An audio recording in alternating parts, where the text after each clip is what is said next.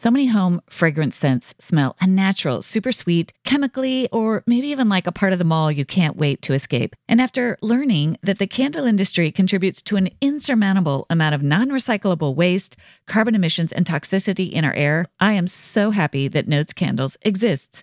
Notes Candles is on a mission to help eliminate single use candle vessels and give home fragrance lovers a more earth friendly option without giving up high quality fragrance that actually seems amazing. I have been loving burning the Santal and Atlas Cedar scent. It's woodsy, calming, and smells so good. I can't get enough. I love it. And they have other amazing one of a kind fragrances like oat milk and balsam berry, vanilla and pepperwood, and pistachio and rosewater. Every single one of them is exceptional. Be a responsible consumer while not giving up high quality home fragrance by making the switch to Notes. You can build your custom starter kit right now at notecandles.com slash best of you. Right now, Notes is giving listeners 15% off and free shipping when you buy a Notes starter kit using code best of you. Just use code best of you when placing your order. That's code best of you at notescandle.com slash best of you. If the last few years have taught us anything, it's that stress and anxiety can cause a lot of harm, both mentally and physically. Stress contributes to poor sleep, fatigue, and mental fogginess. So, how do we prevent or reverse this?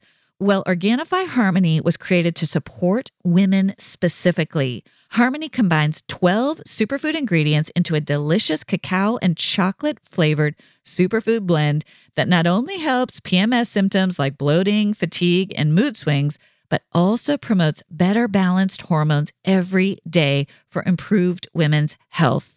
You compare Harmony with Organifi green juice in the morning, which helps aid in healthier responses to stress, and this creates the perfect one two punch against PMS.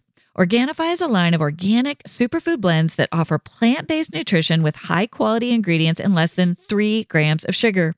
This Christmas, try Organifi Harmony to help you move from a depleted to nourished state and get back to the state of harmony you desire. You can experience Organifi's high quality superfoods for less than $3 a day. Go to www.organifi.com slash best of you and use code best of you for 20% off your order.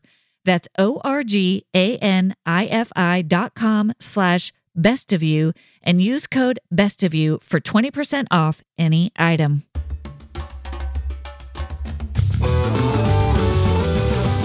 Hey everyone, I'm Dr. Allison, and I'm so glad you're here to discover what brings out the best of you. This podcast is all about breaking free from painful patterns, mending the past, and discovering our true selves in God. I can't wait to get started as we learn together how to become the best version of who we are with God's help.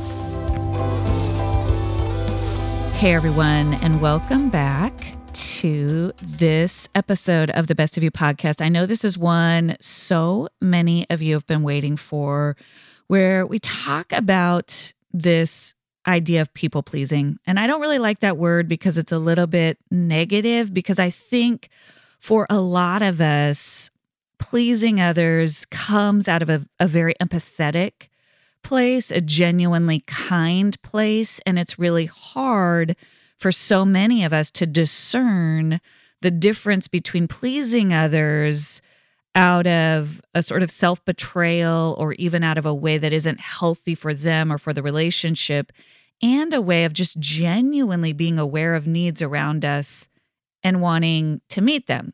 So that's what I'm hoping to flesh out today with my dear friend and colleague and just an amazing woman who is a therapist, a professor. She hosts a podcast called And the Church Said. She's a coach, consultant, and she's the co author of a new book that we'll talk about a little bit later called Finding Hope in Dark Places. Dr. Monique Gadson, thank you so much for joining me today for this conversation, Monique. I'm so grateful to have this conversation with you specifically. Thank you, Allison, for inviting me to be here with you. This is such an honor, such a privilege. I'm just so grateful. Grateful for you, grateful for who you are. So thank you. We met on social media, and you're one of those people, you know, right now I'm on a hiatus from social media, and I'm kind of noticing the ways in which not having that noise in my life is healthy, but there are some things I miss. And you are one of those people. There are a few people I've met I wouldn't have met otherwise if it hadn't been for social media. So it reminds me of the good. So thank you for being one of those people. I came across your feed on social media. You're so genuine. I found you on your live just praying one night when I really needed to connect in that way. And I joined you virtually for that prayer and just being a reminder of the goodness. And then we've connected offline and just so grateful for you and, and your voice. Thank you. And likewise, likewise, I appreciate you being the the safe person that you are. I so often, well, you know, I listen to your podcast. So when I listen to your guests and those who have met you who talk about your genuineness and your warmth and your just inviting spirit, I appreciate you. I appreciate you for being that type of person that restores my faith in people. So I appreciate that for you. Thank you. That means a lot to me. I wanted to start today, Monique, with an early history. When do you first remember learning that you could sort of shift your own behavior to please someone else? And how did that begin to take shape in your life? Yeah. So, one of my earliest remembrances is probably growing up a PK. Uh, pastor's kid. For those who may not be familiar, there grew up pastor's kid. So I was born in March. My dad was installed in his first pastorate in April. So all my life, practically. I mean, I, that's all I've known is being a PK. Even when he left to be with the Lord four years ago, he was still pastoring. So that's just kind of been, you know, the duration of his life. That's what I've known. And I think how that started is you would hear these messages, you know, about PKs, and it's you well, you know how PKs are, and I would think like, well, how how are PKs? And then I would hear that stigma, you know, they're wild, rebellious, and all of the things. And I'm thinking, like, well, I mean, we get in trouble. Yeah. You know, we get punished. Yeah. We got the spankings. Yeah. But I'm like, we're not just, you know, this picture that was painted. And I think there was something like within that made me want to say, no, that's not who PKs are. And in addition to that, I do believe the messaging like of my parents, you know, yeah, you are, you know, the pastor's kid, people are going to look at you, you know, this, that, and the other. And you're kind of like, well, okay, okay, okay. And so I think just early on, there was this sense of there is a way you have to be, there is a way you have to perform to please other people, to, you know, not live out this perception that people might have of you. So I, I really believe that's probably where it started. You know, I love your book and uh, your podcast. I love all things that you do, all all of the work that you put forth. But when you talk about kind of that cocktail, you I think you called it once with the childhood wounds, you know, the cultural um, condition, and even those church messages and I was thinking, like, my goodness, bam, I sit right there in the midst of all of those things. You know, all of those are true factors that I say to my clients sometimes, you know, you put all of the ingredients in the in the slow cooker, right? And uh, with the right temperature and over time, this is what it creates. And so I believe that that's probably a bit of where it it started when I have to really sit and think about it. Yeah, it makes sense. Yeah, yeah that cocktail of codependency that, mm-hmm. yeah, I, mm-hmm. I, appreciate that. That there was, especially as a PK, there was mm-hmm. this extra layer of don't bring shame on the family. I can imagine. You told me a story, Monique, about watching, was it your brother get in trouble or what? T- can you tell me that story? That was such an enlightening and kind of window into that unspoken pressure in a way. Right. Yeah. There was a time when my oldest brother, well, my father had called for him to come to do something for him. And so his mind was there, like, let me go see what dad wants. And there was an, an older lady who basically just kind of raked him over the coals, saying, you know, he walked past her and he did not speak to her. And he was trying to be apologetic. He said, I'm sorry, you know, I didn't mean, you know, any harm. And, you know, just hello, how are you? And tried to keep it moving but she just would not like let it go. And so then some kind of way, my I think my mom either saw what was going on or she went to my mom. And I mean, she raked my mom over the coals, you know, and it was kind of this, well, if anybody's children should be, you know, um, mannerable and speaking to people, it should be the pastor's children. And so, yeah. And that just wasn't a pretty encounter, you know, whatsoever. And I can remember thinking, because you thought he didn't speak to you, you know, like I could get it if he did say something and said something disrespectful or, you know, but the fact that he, and he honestly, it was like an, it, it was an honest overlook. It wasn't intentional. So yeah, that's, that's what you're remembering. I've, I've shared with you. It, it just, when I'm sitting here thinking about it, even right now, and just feel like I'm right there in that moment in time. Um, yeah. Um, just even bringing it back up. But yeah, so those types of things, you you just feel like you're hyper vigilant. Now you're walking around like you know you're in a pageant, like hello, hi, hello, hi. You know, you're trying to speak to everybody, waving at everyone, just to make sure that you are doing what is expected of you and you're not the cause because that's what you're thinking as a kid of someone that then is like you know, taking your mom and taking her out to pasture, you know, it's like, okay. How old do you think you were when you watched all this? Oh my gosh. like elementary school? Was, yeah. Mm-hmm. Yeah. Eight, nine ish. Mm-hmm. And you think about there's a reason we remember these memories are etched in our for a reason. There's a reason that something in you was like, oh my goodness, I never want to make my mom feel that way. I never want to be in trouble like my brother is. I love I love and then you're you're just kind of almost compulsively I would imagine, you know, making sure you're saying hi to every person to avoid the pain of that moment. And I think this is what kind of in this series where, why I want to go back to these early memories because that is where we pick up this conditioning in so many ways that then we carry with us. We leave the house, we get out in the world, we're in college, and we're still operating in these ways that we've learned. So, how did you begin to notice that when you left the home as a young woman? Yeah, I don't know that I ever had like words for it, but I can just remember in college, in those early years of college, well, even adolescence is this who am i? Like that you're literally haunted kind of by that question. Now i do notice some of that is developmental. You know if we kind of think about human development or erikson's stages some of that is just it's to be. But i do believe that it was exasperated for me because there was this sense of trying to attune to what is within but that being smothered or just like crowded out by all of the other voices, you know, of who you're supposed to be and what it is that you are supposed to do. So I truly believe that it was from that compass where I kind of followed the path. So mm-hmm. then you get in college, you know, and you're thinking, oh, okay, well, this seems like the thing I'm supposed to do,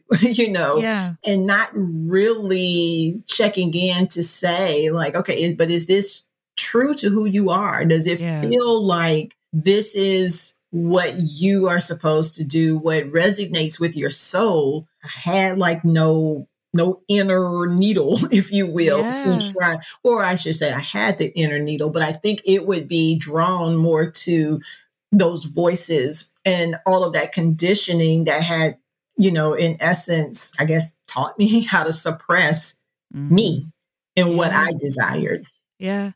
And so, how did that play out for you? How did you begin to notice that all of this effort, it's almost like I hear you saying you were so attuned to everyone around you. Mm-hmm. You know, I kind of get that picture. You use the the metaphor, the pageant queen. I love that. You know, you're so attuned to kind of making everybody else around you happy, pleased, that you didn't know how to attune inwardly. You didn't know how to attune to yourself. And how did you begin to become aware that that was a problem? I think depression. I think when I first started suffering from depression, I just remember feeling so heavy, like I had this burden like a, on my back, or just feeling that there was this persistent sadness that I couldn't explain. It just would not go anywhere. And I just, I really struggled with like, what's wrong with me? Like, what is wrong with me? And at that time, when I was in college, I went to the counseling center on campus and had spoken with a therapist there, which was even looking back, it just it was a divinely ordered step for me to take because you know in the African American community, we just therapy just was not a thing. And add that layer of being a Christian in the African American community and in the church, that definitely wasn't a thing that was kind of talked about or promoted or affirmed, even for that matter. So I just have to look back and believe that that was a divinely inspired step to take. But once I started talking about it, I think that at least it gave me uh, an outlet to be able to say some things. And I said these things clumsily because, again, I didn't have. I didn't have the words. And, you know, as a therapist, people are going to bring us like fragments, you know, and we're mm-hmm. just kind of putting them down and trying to, you know, piece things together and I know that's how I brought things. It was just fragmented. It's just trying to figure out like what's wrong with me, what's going on, why can't I, you know, why don't I feel like living, and why do I feel, you know, not happy, and all of the things. So I think that that's how it initially had mm-hmm. begun to manifest was through depression, and also there was a lot of anxiety. Yeah. Thank you for sharing that, Monique, so bravely. I I just can kind of sense in my spirit others listening who feel that weight that you're describing and don't know how to put words to it. They just know they feel depressed. They don't know how to turn inwardly. They don't even know what they need. And I just appreciate the courage in what you just shared. And especially, I can imagine, I think you and I are probably roughly the same age. But when you add that overlay of everything you describe, being a PK, being in, you know, culturally, and then even the the time that time period. I know when I was in college, it still was on the early end. I'm a, you know, for you and I, it's not like everybody was going to a therapist. It wasn't as common even as it is now. And even now, there's still stigma to it. So I just appreciate what you're saying, kind of almost like I can imagine there was a certain amount of desperation to go because it so wasn't a part of what you were taught was how to reach out for help. Yes. It was literally like fear because once I started thinking, why am I even living? Like, mm. is there even any point to life? When I started feeling that, I went, wait, something, something has to happen. Like, I mm. need to do something. And that, that was like all at that moment I thought to do. So, yeah. That is so brave. I can I just put myself in your shoes and thank you for sharing that again cuz I know it's real. I know mm-hmm. people feel that way and there's a desperation and somehow you picked up a phone or walked into an office and it helped. And that that's what I'm curious about. I imagine it there was still a lot of work left to be done, but in that moment of giving voice, even kind of cobbled together words to another human, that that was helpful to you at that time. Is that right? Absolutely, it was. And, and I don't even believe that there was resolve. Mm.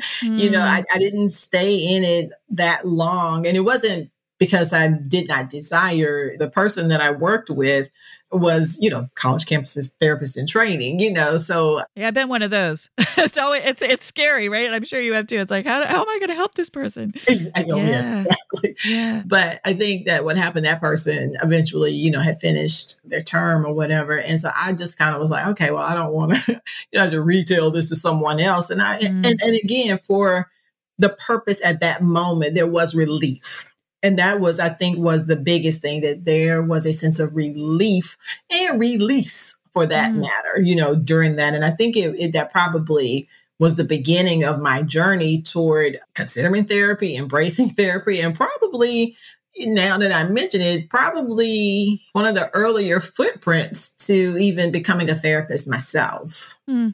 and i've never really even considered that moment in time um, I, I always kind of fast forward the timeline of my life and say, I think it was at this point. But now that I'm sitting here saying this aloud, I do believe that that probably was a footprint even there at that point of my developmental timeline, too. Do you think maybe just that seed planet of what this person just did for me was so meaningful that a seed was planted maybe for yourself? That's interesting. Absolutely. I am always looking for ways to save time and money while also maximizing health benefits, and that's why I am thrilled to have discovered Thrive Market. Thrive Market is my go to for all my grocery and household essentials, and the convenience of getting everything online and quickly shipped to my doorstep is just unbeatable unbeatable. I love that Thrive Market carries brands with the highest quality ingredients and sourcing methods. They restrict hundreds of ingredients across their food and cleaning categories, and I can easily use their on site filters to get really specific about what matters to me. For example, I can filter out low sugar, non dairy, gluten free, any of those very specific dietary needs that anyone in your family might have. And as a Thrive Market member, I save money on every single grocery order. On average, I save about 30% each time. And best of all, when you join Thrive Market, you are also helping a family in need with their one for one membership matching program. You join and they give a membership away. Join in on the savings with Thrive Market today and get 30% off your first order plus a free $60 gift. Go to thrivemarket.com slash best of you for 30% off your first order plus a free $60 gift. That's T-H-R-I-V-E market.com slash best of you. Thrivemarket.com slash best of you. Yeah. I, I love what you're saying, and I just kind of want to pause on it again for those who are listening who are feeling this weight even right now. And you know, we're going into Christmas, and sometimes I, I say to people, almost the pressure of the joy can make the weight feel heavier. And so, what I love about what you're saying is, it probably wasn't, you know, this was a, probably a counselor in training, someone young. It's not like, you know, it's a college counseling center. It probably wasn't in hindsight, you know, it didn't solve all the things, but there was relief. There was something, there was a glimpse. Mhm. And that's sometimes all we need. You just took a step and you connected with another human and there was relief and it set a lot of things in motion. So I really I really just appreciate your honesty about how how dark it was. It makes me understand a little more. We're going to come to this book that you just helped co-author, just the empathy that you have for others Mhm. who are in that dark place. Absolutely. And who are not only in that dark place, but who are in church Mm. and who are in that dark place and feel as though, you know, this is again not what I'm supposed to do. It's interesting that you even talk about this joy of the season. And I, I just, I remember thinking something. I can't remember if it were a podcast uh, here recently on that word joy. And just even once I did a word study on it, one of the ways it was defined is just sheer delight. Mm. And I thought to myself, like, wow, that feels a little less heavy than the exuberance, you know, that we so often associate with joy, and, and which is a portion of it. But this sheer delight, and I and I thought to myself, like, wow, that feels a little less heavy. That feels a Mm. little doable. And so, even um, one day last week, I spoke with a client, and you know, going through a very, very tough time, and uh, right around we were recounting the holiday, the Thanksgiving holiday. And, you know, for her, even just the struggle. And I said, you know, all you need to do is like look at the smiles on your children's faces. And I asked her some other things. And she said, well, you know, I do have a roof over my head. Yeah, stay there. You know, just Mhm. stay right there.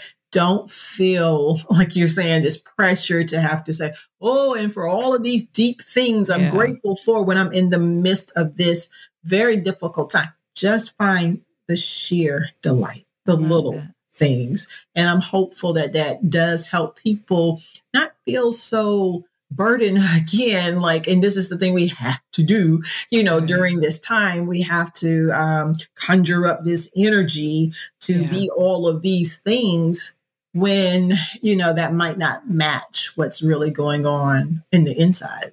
That's a really good word. It takes the pressure off of this idea of joy as sort of the absence of suffering when really it might just be a shared delight in something really small. I've heard the saying, shared sorrow is half the sorrow, shared joy Mm. is twice the joy. And there's something about the being with even in a in a small thing, even that moment with you, with your client, like, you know, Mhm. I I do have a roof over my head. Mhm. And sharing that with you, there's holiness Mhm. in that moment. Mhm. That right there, that is a moment of, I mean, it brings kind of tears to my eyes because it is the holiness of our work is that I am with you as you dig deep and find genuine gratitude, genuine, whatever the word is, joy does, it does. It feels Yeah. so in I I do have a roof over my head and Mhm. you're helping me see that. You know, it's I'm not kind of trying to conjure this up all by myself. That's beautiful. Yeah. Monique, how did your becoming a mom impact your own journey toward healing, toward connecting more deeply to yourself. You know, there's such a paradox, I think, when we become parents, it becomes very sacrificial. Mm-hmm. That in fact, I think we show up for our kids better when we've learned to show up a little bit more for ourselves. Mm-hmm. And so, how did becoming a mom impact your own journey toward becoming more of who you really are, becoming more authentic while you're also caring for your children? Yeah.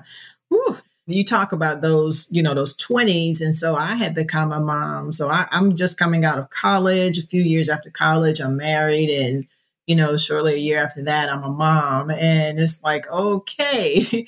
so there were some things I had already resolved that I wanted to kind of do a little differently, you know, um, as a parent, some of the things we had talked about, some of our values and beliefs. And so that was not necessarily those things were not necessarily so hard to kind of implement you know as as becoming a parent.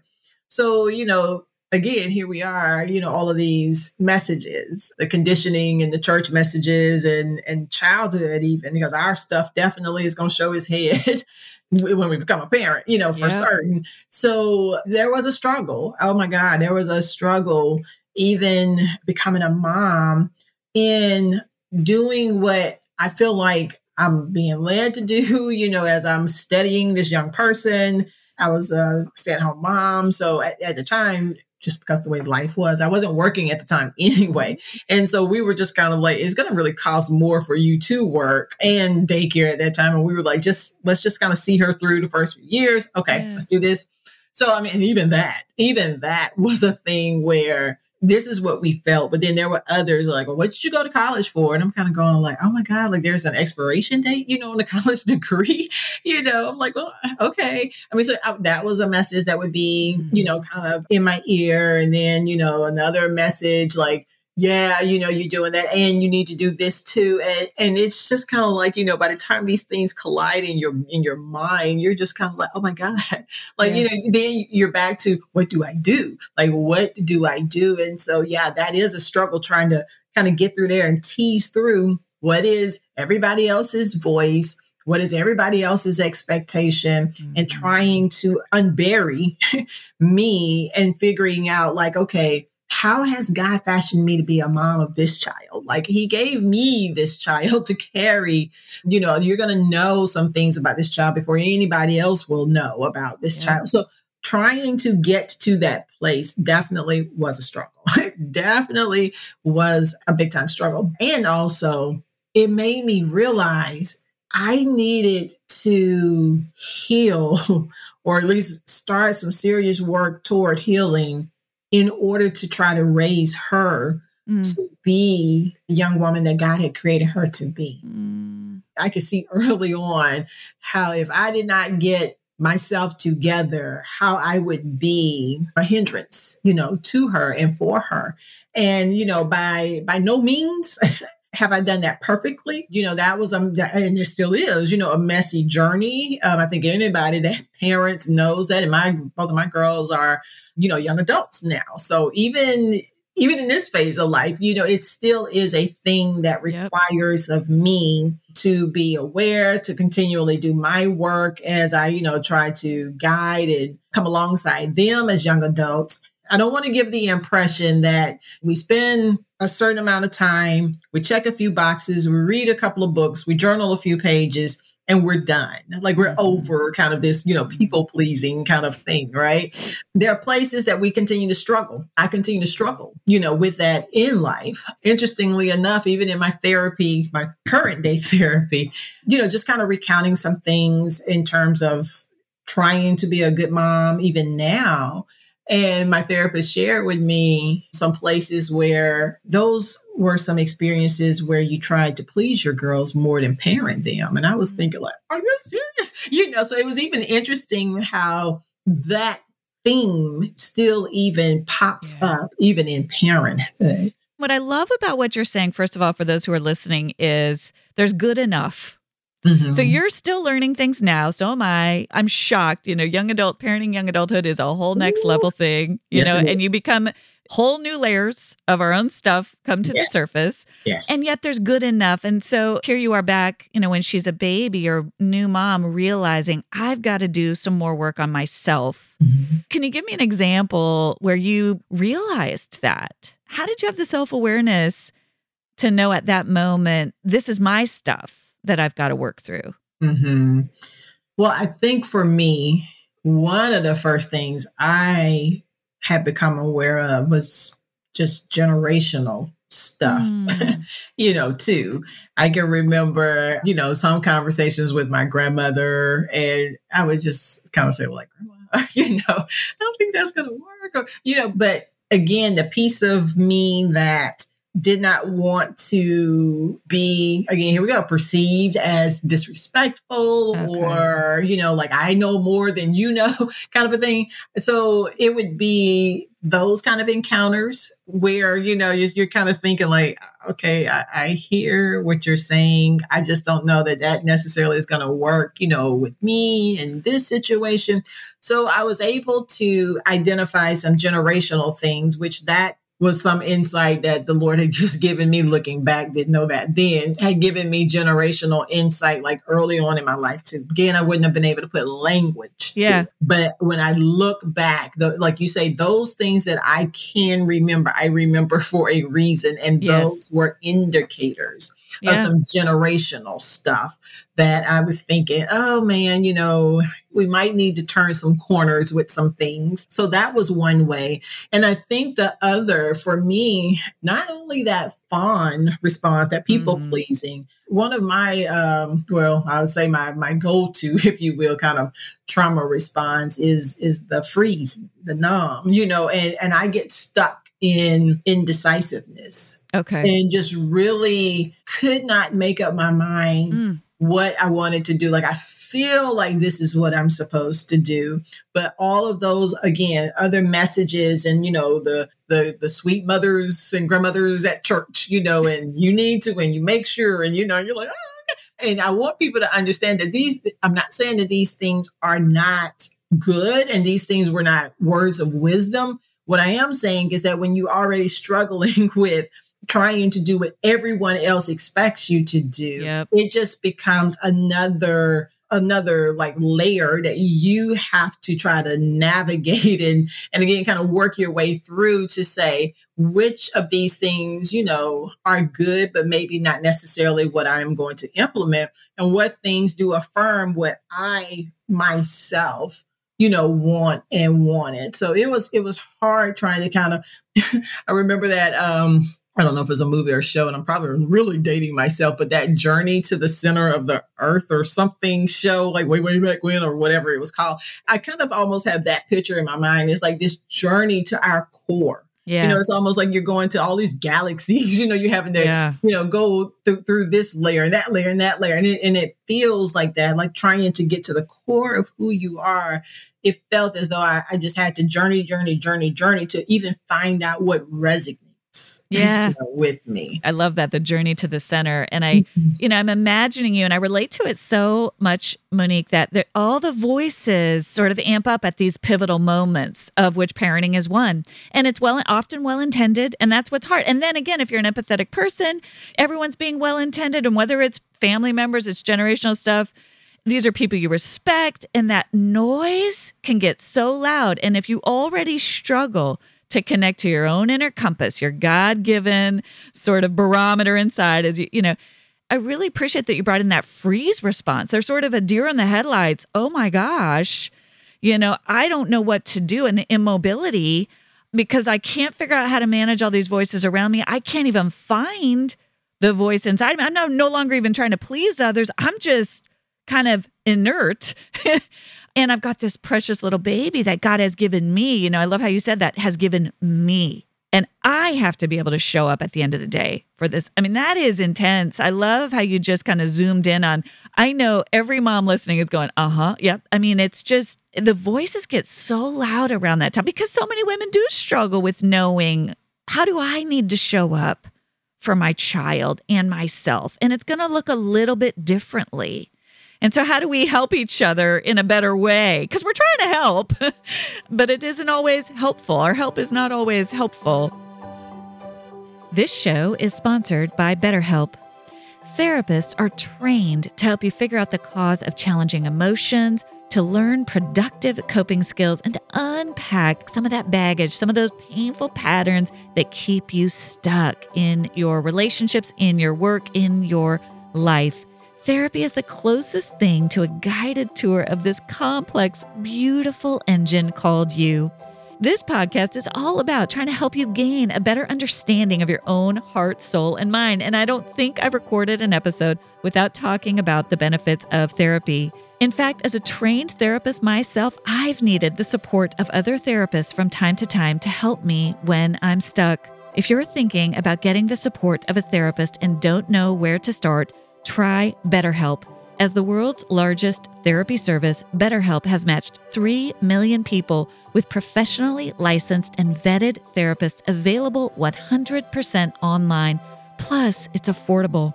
You just fill out a brief questionnaire to match with a therapist. Let your therapist know that your faith is important to you to be sure they can respect that.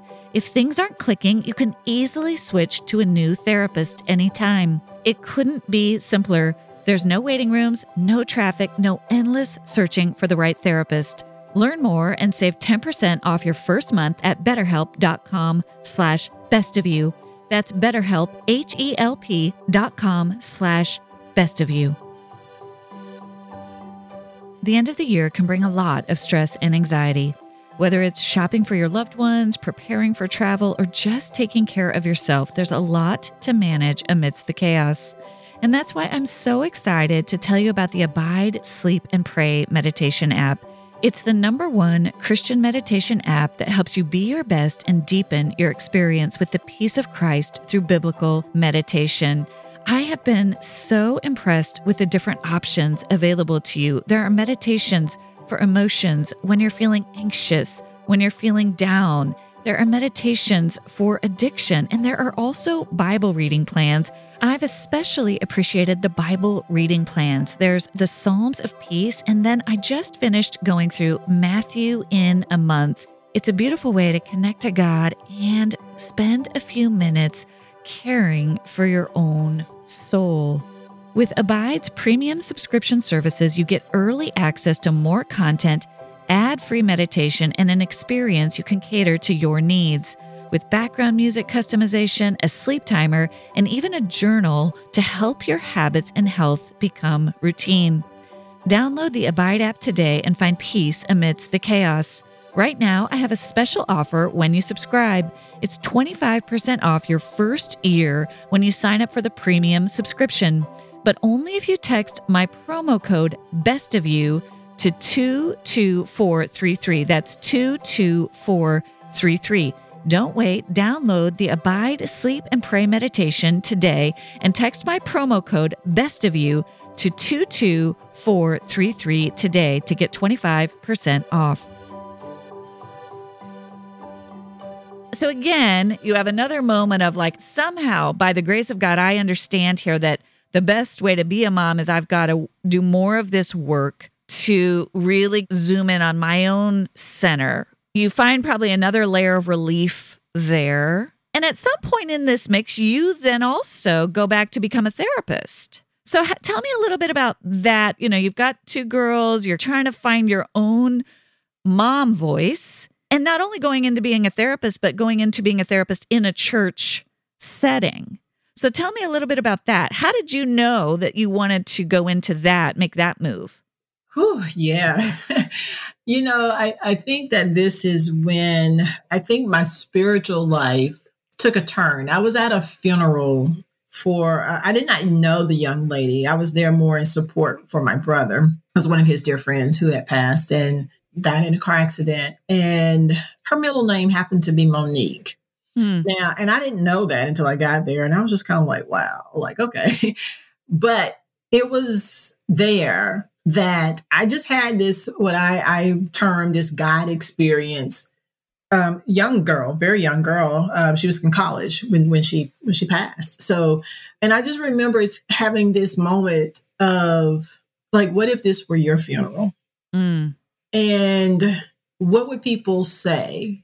Or would you yourself feel that you have done what you were placed on this earth to do? Mm. And I literally left that funeral thinking, no, mm. I have not. And I just earnestly sought the Lord in prayer and you know just other spiritual disciplines like journaling just these things that just were things that I've always kind of just done mm-hmm. again divinely ordered looking back but I had that conversation I just begged the Lord to show me some things and my goodness did he ever and a lot of what I saw and what he shared with me and thank God at that time there was a, a spiritual mother a mentor mm. who, after we had gotten married, we spent a little bit of time living in Mississippi. And so this lady I met there in that short amount of time that I was there, which is real interesting too, I would share these things with her.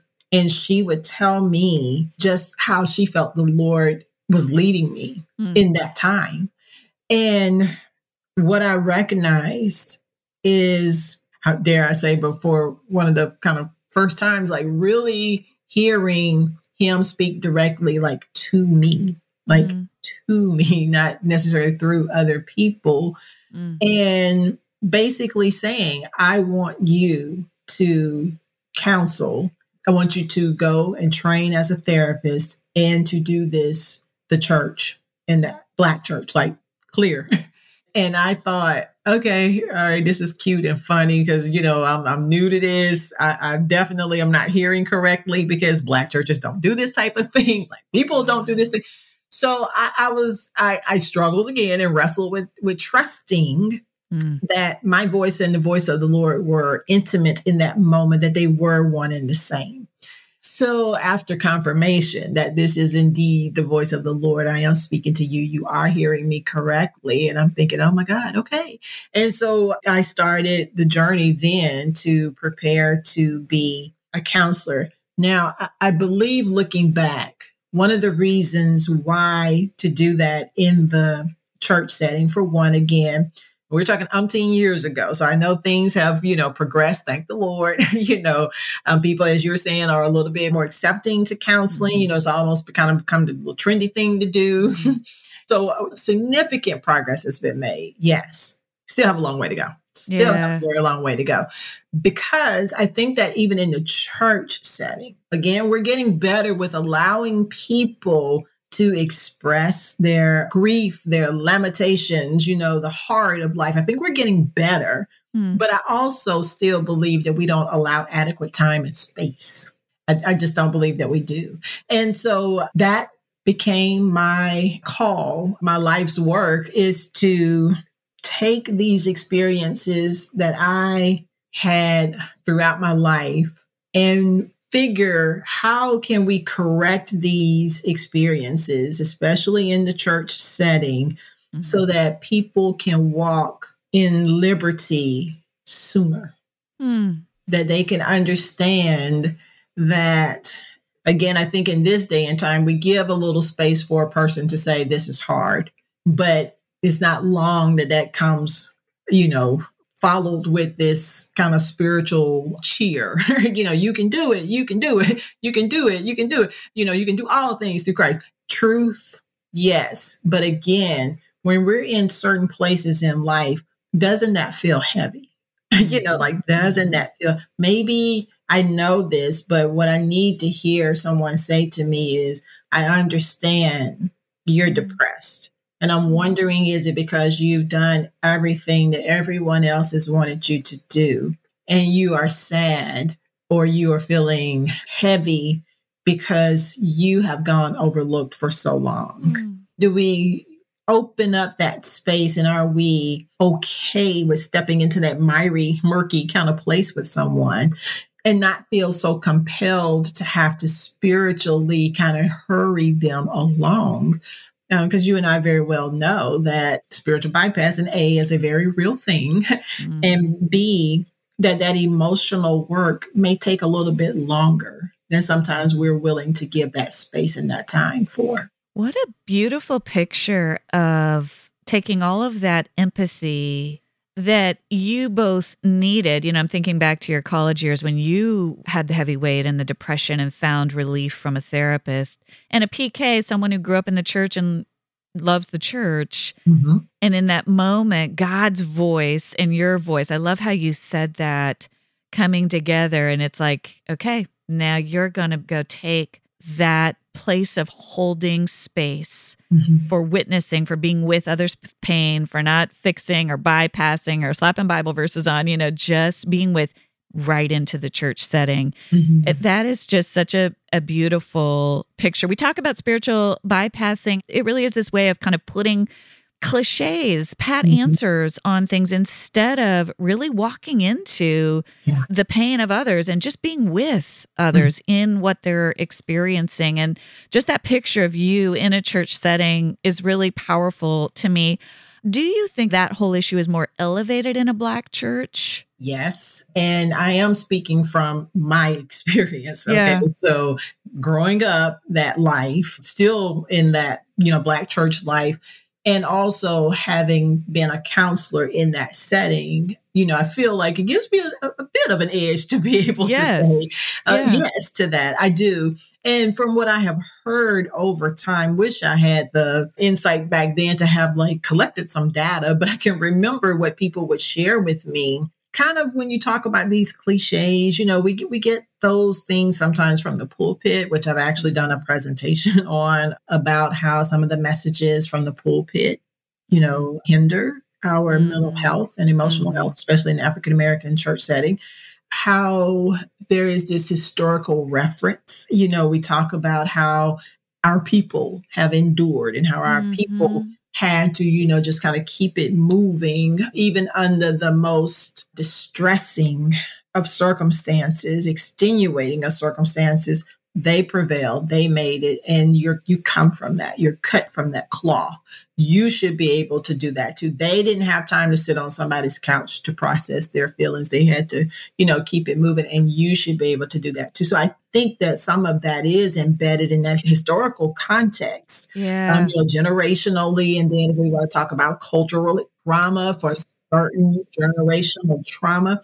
It's just been transmitted you know oh, from okay. um, generation to generation and, and i want to say to people it is an act of resistance to feel it's an act of resistance to feel because you know if you've had people you know if your ancestors your enslaved loved ones were told you know shut up boy or you know you can't show any kind of emotions when your families are being ripped apart, all of these things, then do we not owe it to our ancestors to cry out, you know, to uh. even ah. carry some of that that was never expressed by them? We can bellow those things out. Wow.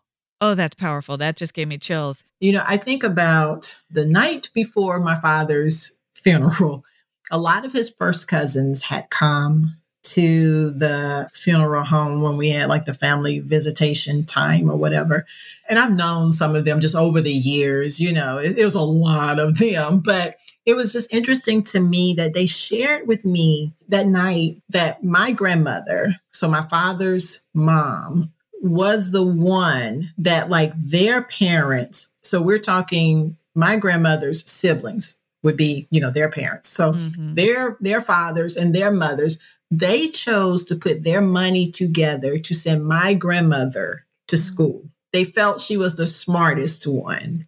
And so they put their money together. They worked to put her through school. And I told them I had never, ever heard that before. But what I did know is that education was super duper important you know, to my yeah. grandmother and to her children and yeah. thereby to her grandchildren. Yeah. So I say that to say that if we if we say things like, you know, for us to obtain an education or to, you know, have the right to vote, we should do this because our ancestors could not or they fought for this, then I would say the same thing about our emotional healing.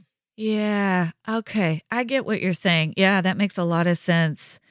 And there's a whole nother layer. And I remember talking about this with you. You so kindly read the best of you and endorsed it. And I remember I wanted to know from you because in that cocktail of codependency and the cultural mm-hmm. conditioning and the messages we get from culture as women, you know, to stay small or you know, and there's just generational, you know, we couldn't vote. You know, there were lots of things we couldn't do. My mom couldn't get a credit card, literally. And my mom's a brilliant woman, college educated, couldn't get a credit card if my dad didn't co-sign it with her. You know, I mean, there's just like th- that was not that long ago, you know, these kinds of things. But I remember when I was talking with you, Monique, and I was like, and I'm so aware that as a white woman, there's one thing. And then you add the layer of being a black woman mm-hmm. in a country where there's so many more layers of mm-hmm. the ways of the different cultural messages, both from the dominant culture and also from your own about how you're supposed to yes. resist. And so when you think about that, even when you talk about like people of color, and I am sensitive to that there are,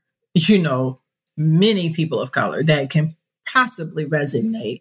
I mm-hmm. tend to have to say, even when we talk about this kind of people pleasing, right? Mm-hmm. This fawning, yeah, I have to step out from underneath that label and I have to say I am a black woman because I get lost even in the label of huh. people of color.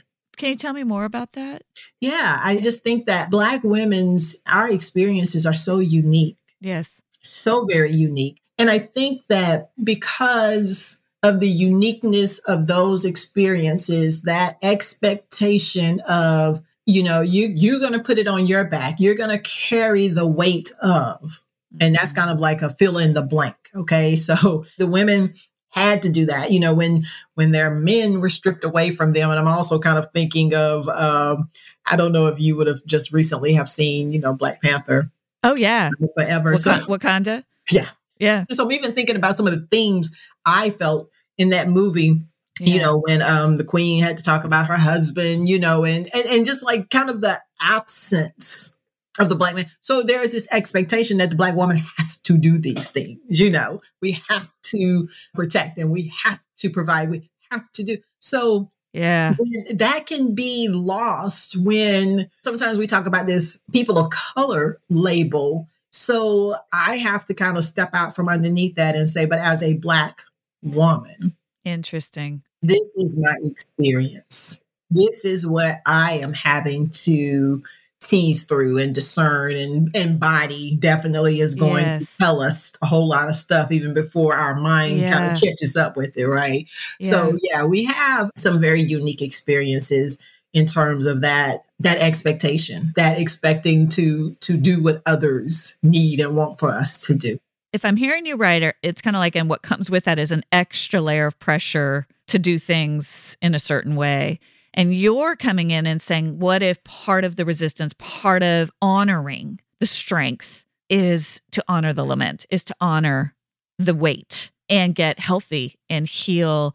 I just want to pause and just say, man, that what a beautiful, you know, again, to circle back to then you stepping into the church mm-hmm. to bring all of that light into, you know, all of that healing right there. You know, it's just a beautiful picture to me. It's a picture to me I, I think we can all learn from. Mm-hmm. Why shouldn't we be bringing the healing into the church yes. versus going to church and then going to mm-hmm.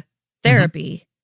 I just think that is a brilliant, beautiful way that you began to use your your voice that was so hard earned. Mm-hmm. So hard earned. And if you think about just even, you know, the people pleasing, if you will, even of the bridegroom, you know, it's mm. the scriptures will teach us that we are nourished, you know, we mm-hmm. are cherished, we are going to be presented without spot and without blemish. Mm. This is the work of Jesus, right? Mm. So, are we pleasing people by trying to hide our blemishes and our spots and our wrinkles? Mm. Can we free even those of us who, yeah, love the church and are in the church to say, I'm blemished, spotted, I'm wrinkled? So I tend to think of that like on a systemic level, like how even systemically do we find ourselves in this this fawning. you know, this, Yeah. this pleasing. Galatians 1:10 clearly states, you know, are we going to please God? Are we going to please man? And I think that's interesting. That's black, white. And I think that there are Mhm. places where it's clear, you know, but there's a whole lot of nuance, as you very well know, that we have to we have to deal with and we have to live within. And I think that we have to be careful that we are not communicating to people that to do this is pleasing to God when it can really just be you're pleasing man.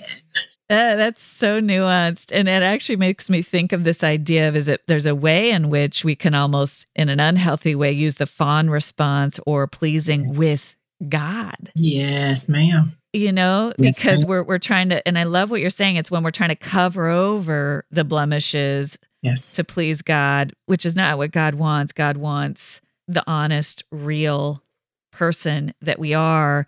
And so can that kind of trickles into our relationship with God, to our relationships with the church versus really showing up. And it requires so much safety, Monique. And you and I've talked about this, but to be able to show up with our blemishes. You know, I feel like there's so much tenderness even in this conversation because we're Mhm. going to fumble, Mhm. but to show up like kind of, you know, I kind of picture like this, like, this is who I am, you know?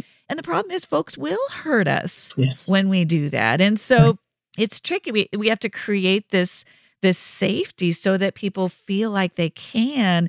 And Mhm. again, gets back to what I think it's is so beautiful about what you did is bring the counseling right into the church setting to begin to model what that looks like for Mhm. folks. I want to just touch on your new book you co-authored with Clarence Shuler. It's called Finding Hope. It's it's just so flows right out of what we're talking about. Finding hope in a dark place Mhm. facing loneliness, depression, and anxiety with the power of grace. Mhm. And one of the things that really, you know, when I read it, stood out to me, and it's a lot of what we're talking about, was the friendship.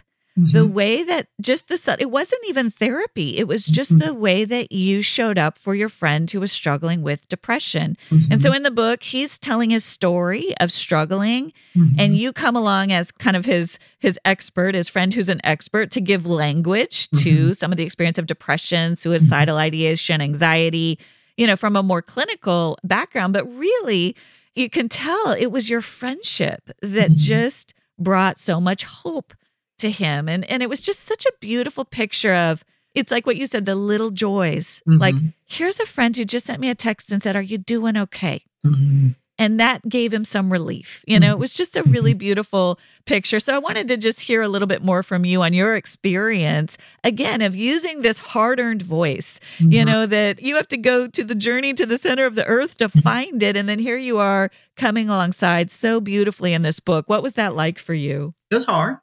very, very, very hard. Very Yeah. hard to speak Mhm. into that because it, it goes back to, okay, is it enough? Is it is it too much? You know, this how do I get this right? You know, I want to Mhm. please him and his publisher because when he came to me with the idea, I'm like, what in the what? Like what?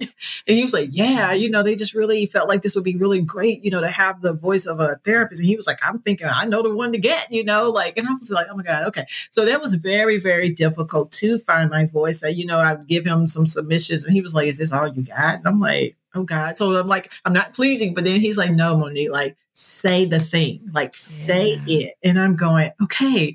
And so I, and I didn't want to be accused of like, you know, saying too much or like now it's just, it's more about me, you know, so it, it was hard for me to figure out how to strike that balance. But Mhm. thankfully, you know, he was just real gracious and just like, money, just just do your thing. That's what I need you to do. Mhm. And I said, okay. So it was a it was a beautiful experience once I finally found my my flow, if you will. I hope that people do understand, like you were saying, that it's not so much based on me being a therapist, but what the power of relationship Yeah. can do. And and you know, and I kind of I like how we're kind of almost rounding out with that, where we kind of opened up when I even shared, you know, about just you and what people say about you being in relationship with you, relating with you. And it is a powerful thing. I know, you know, I have benefited from being in relationship with you Mm. you have given me corrective emotional experiences on Hmm. various levels and i just won't even you know name those but you have So when we think about this context of just in relationship, thinking about this grace that is sufficient that the scripture tells us. But when we find it in those dark places, it is when we name, like I did with Clarence, like you have to be disappointed, you know, and he was, yeah. he wanted to kind of skirt around it and, you know, kind of deny it. No, no, you know, I'm just mad, you know, I'm like, oh, well, from, for black men, usually they're going to be mad before they're going to be depressed, uh-huh, you know, uh-huh. so that, that can be like, most people are going to, you know, misconstrue that, like another angry black man. No, maybe it's another depressed yeah. black man. Yeah. Oh. So being able to name that and to be able to say, you know, there is grace in that place. If yeah. the scripture tells us where we are weak is where he is made strong. So it's right there at that point of intersection where grace is found. Yeah. yeah. So I, I just I, I believe that it is imperative again, kind of going back to church. We're many members, but we're one. If we are going to be able to rejoice when others rejoice, weep when they weep, shoulder life with people, shoulder to shoulder life with people, or even at times bear the infirmities of those, you know, who are mm-hmm. weak, those who are strong at that moment. And I kind of, that's my emphasis, like at that moment, because we're going to have our day, right? We're going to have our day. We have to be able to name ours in order for us to name it in others, even when they're trying not to. Yeah. And I think that that's where grace is found.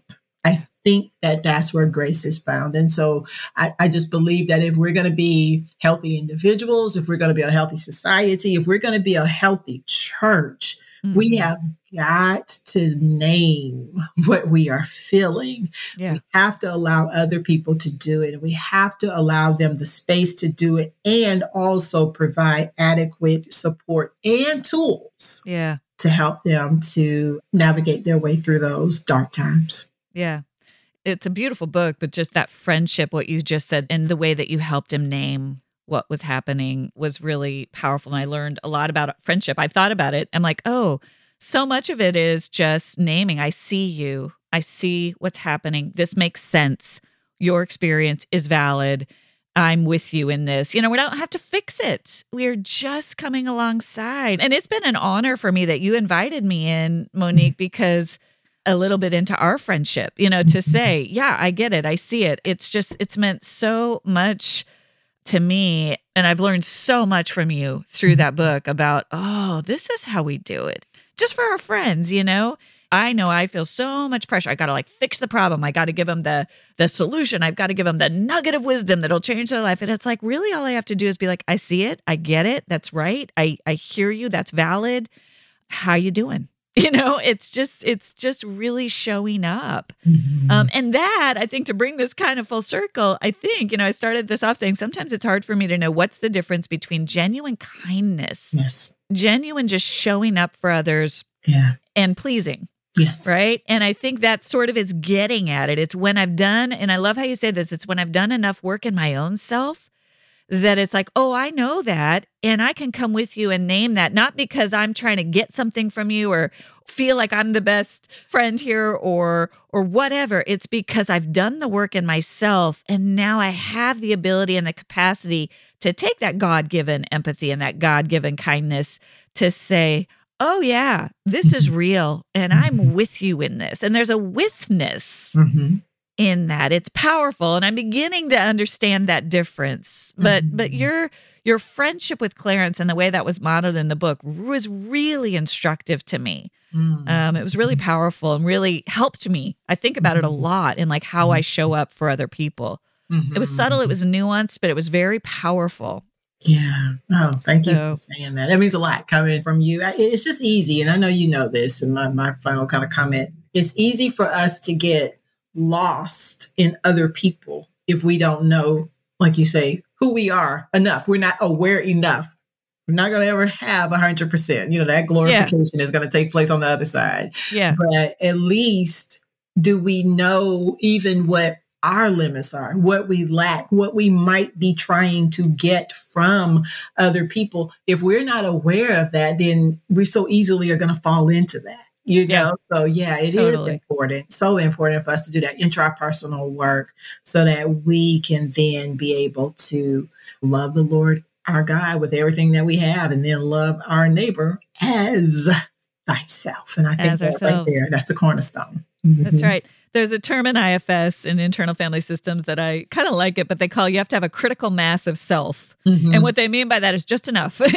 Nobody's ever going to be really there, but just mm-hmm. enough of that mm-hmm. self led, and we mm-hmm. would say the Holy Spirit led self, right? The Spirit led mm-hmm. place mm-hmm. of versus the I'm trying to please, fawn, cope, survive, get you to like me, whatever the things are that go along with people pleasing. There's enough self of a spirit led self. No, no, no. I'm showing up for this person out of the best of me. That's right. What would you say, Monique, to that young girl mm. now, right? Who watched, you know, her brother and her mother and learned mm. how to just wave and smile and nod. What would you say to her now? Oh my God. Oh, without crying. oh, that is going to be okay. Mm. It's going to be okay. That, ooh, that literally all things do work together for good, even the things that are not good. Things can work together for good. I think that's what I would say. Just hold on, hang on, even when you don't want to, hang on. All things will work together. They will work together for a good. That's beautiful. Thank you. I want everyone who's struggling to hear that. That's that's a word.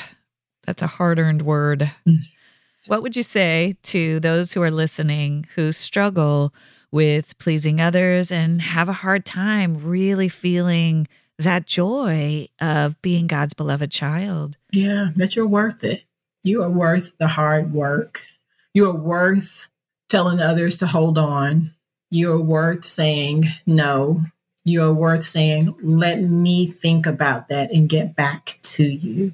So, in other words, you are worth creating that space mm. to do whatever work you need to do to be able to hear not only your own voice, not only the your own beat to your heart, but also how God is speaking to that voice within and how he is also attempting to slow down mm. that beat of our heart when it's anxious or to even speed it up when it's slowly beating because we're lethargic. Mm. You're worth creating that space. That's beautiful. What is bringing out the best of you right now? Oh my goodness. The fact that God has graced me, favored me with relationships, again, such as you, that have allowed me to show up as Monique, mm. not who people think Monique should be or expect her to be, but who Monique is. That brings out the best in me. Have that safety to just be. I like that. that. That's it. Mm-hmm. I love that. And what needs or desires are you working to protect in your life right now?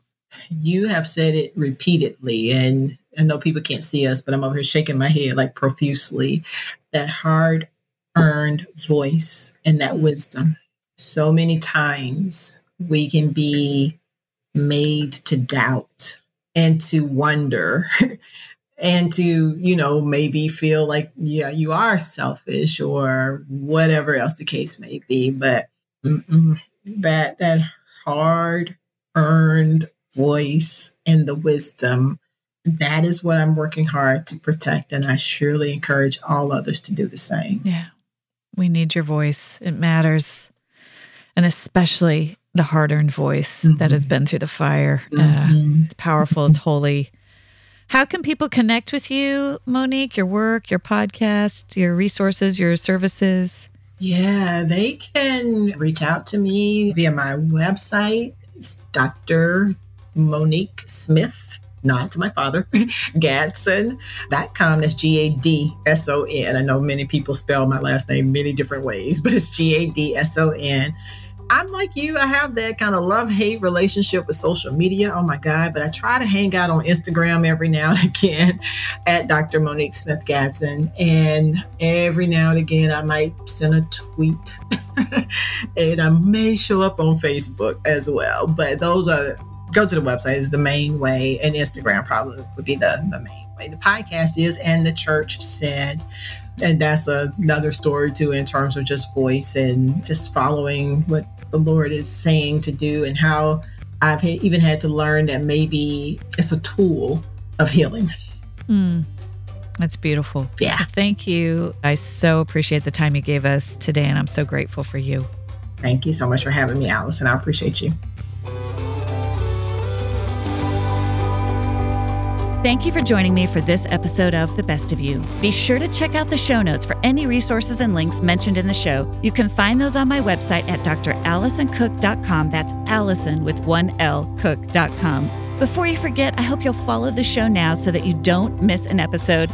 And I'd love it if you'd go ahead and leave a review. It helps so much to get the word out. I look forward to seeing you back here next Thursday. And remember, as you become the best of who you are, you honor God, you heal others, and you stay true to your God given self.